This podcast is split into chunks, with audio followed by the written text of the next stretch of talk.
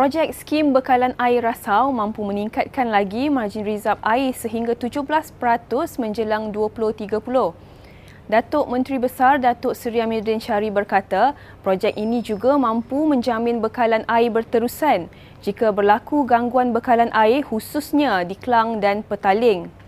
Beliau berkata demikian kepada media selepas menyempurnakan Majlis Pecah Tanah Skim Bekalan Air Rasau di Kampung Seri Ceding pagi tadi. Turut hadir ke projek tersebut adalah Menteri Sumber Asli, Alam Sekitar dan Perubahan Iklim Nik Nazmi Nik Ahmad, Exco Infrastruktur dan Kemudahan Awam IR Izham Hashim dan pemangku Ketua Pegawai Eksekutif Pengurusan Air Selangor Sindran Berhad IR Abbas Abdullah. Teknologi rawatan ini akan mampu untuk meningkatkan margin kita sampai kepada 17% menjelang 2030 dan uh, dalam ucapan saya saya telah jelaskan secara uh, agak terperinci sebenarnya planning kita. Uh, roji rawatan air rasau 1 dan 2 labuhan dagang. Dan selepas ini uh, langat 2 fasa 2 dan keseluruhan itu kita akan dapat proses lebih kurang uh, 8000 lebih uh, juta liter per hari. Dan ini akan menjadikan reserve margin yang sustainable. Dan juga kita dapat menangani beberapa uh, kekurangan. Sebagai contoh kalau berlakunya uh, gangguan-gangguan di Sungai Selangor. Uh, dan ini akan dapat ditampung dengan uh, keupayaan rasau pada masa depan untuk menangani beberapa tempat khususnya di Kelang dan juga di kawasan Petaling yang memang terkesan kalau berlaku di loji rawatan air uh, Sungai Selangor 1, 2 dan 3. Kebergantungan kita dapat kita kurangkan kepada 1, 2 dan 3 ini adalah sebahagian daripada strategi kita.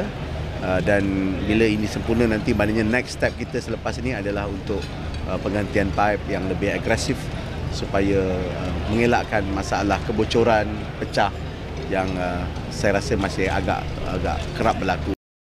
Lebih 10,000 peluang pekerjaan ditawarkan kepada orang ramai sempena jelajah jaminan kerja Jobcare Selangor di sembilan daerah negeri bermula Jun ini. Datuk Menteri Besar Datuk Seri Amiruddin Syari menerusi hantaran di Facebook berkata, inisiatif Unit Pemberdayaan Pekerja Selangor UPPS bersama Pertubuhan Keselamatan Sosial Perkeso bakal disertai kira-kira 200 syarikat daripada pelbagai sektor. Beliau turut mempelawa rakyat Selangor yang mencari pekerjaan untuk memanfaatkan jelajah karnival ini yang akan berakhir pada Disember. Untuk rekod, Seramai 2,500 individu berjaya mendapat penempatan pekerjaan di bawah inisiatif kerajaan negeri menerusi Karnival Kerjaya yang dikendalikan UPPS dari November 2021 hingga 6 Mei lalu. Ahli Dewan Negeri Seri Setia Halimi Abu Bakar mahu program Jelajah Ehsan Rakyat JER lebih kerap diadakan khususnya di kawasan miskin bandar. Katanya, dengan kos perbelanjaan yang tinggi di kawasan tersebut, JER dapat membantu golongan berpendapatan rendah atau B40 mengurangkan kos belanja bulanan. Beliau berkata demikian selepas meninjau jelajah ehsan rakyat yang diadakan di Lembah Subang satu semalam. Sementara itu, rata-rata pengunjung turut berpuas hati dengan jualan murah tersebut kerana dapat membeli barangan asas dengan harga murah berbanding di pasaran. Kita tahu di Seri Setia ini kawasan bandar tetapi kita masih mempunyai penduduk miskin bandar yang ramai. Jadi saya harap supaya terutamanya kawasan miskin bandar dalam bandar ini yang lebih susah ditambahkan lagi kota daripada kerajaan negeri Selangor promosi macam barang murah kan. Ha, semua orang tertunggu-tunggu bila nak ada lagi macam kalau ayam ni RM10. Kalau seekor kita beli kat luar tu mungkin dalam dekat-dekat RM20 lah kan. Ha, ha. Telur RM16 lebih. Sini RM10 saja. Ha, boleh belilah. Lagi beras pun RM15. Sini RM10. Boleh lah. Saya bawa RM50 saya beli barang. Jelajah Ehsan Rakyat JER di Dewan Undangan Negeri Kota Kemuning mendapat sambutan menggalakkan apabila 500 ekor ayam dan 300 papan telur ayam habis dijual kurang sejam. Tinjauan Selangor TV ke program berkenaan mendapati rata-rata pengunjung berpuas hati dengan jualan murah berkenaan yang menawarkan harga barangan asas yang murah seterusnya beri penjimatan dalam perbelanjaan dapur. Menurut salah seorang pengunjung, Rubaiyah tinggal ketika ditemui berkata, beliau sentiasa menantikan jualan murah tersebut setiap minggu bagi mendapatkan keperluan asas. Sementara itu, Edi Syaharudin berkata, jualan murah kerajaan negeri itu perlu diteruskan bagi membantu meringankan beban terutamanya keluarga yang berpendapatan rendah. JER menawarkan ayam standard RM10 seekor, daging pejal beku RM10 per pack, telur grade B dengan RM10 sepapan, ikan kembung RM6 setiap pack, minyak masak 5 kg RM25 dan beras 5 kg RM10. Macam makan ni tak bekerja, pesakit kronik memang amat memerlukanlah bantuan macam ni.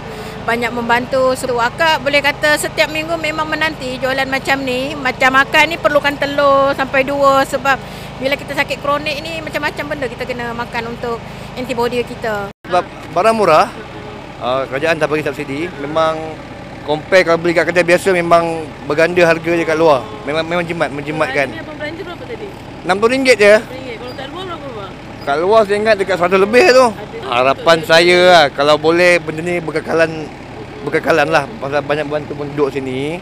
Kalau boleh macam buat seminggu sekali ke Pasal ni dia tak tentu. Kadang dua minggu sekali, tiga minggu sekali. Kalau setiap minggu tu Alhamdulillah lah.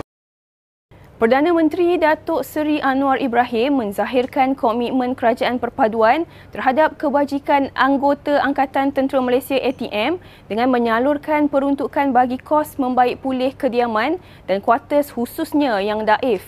Anwar turut mengingatkan untuk sentiasa menjaga kebajikan terutamanya akses terhadap pendidikan yang berkualiti dalam kalangan anak-anak anggota ATM. Anwar berkata demikian dalam hantaran di laman Facebook selepas menerima kunjungan hormat Panglima Tentera Darat Jeneral Datuk Seri Muhammad Abdul Rahman di pejabatnya semalam. Dalam pada itu, beliau berharap pasukan Badan Pertahanan Negara terus utuh dalam memastikan keselamatan rakyat berada pada tahap terbaik. Sekian semasa hari ini, terus layari platform digital kami dengan carian media Selangor dan Selangor TV.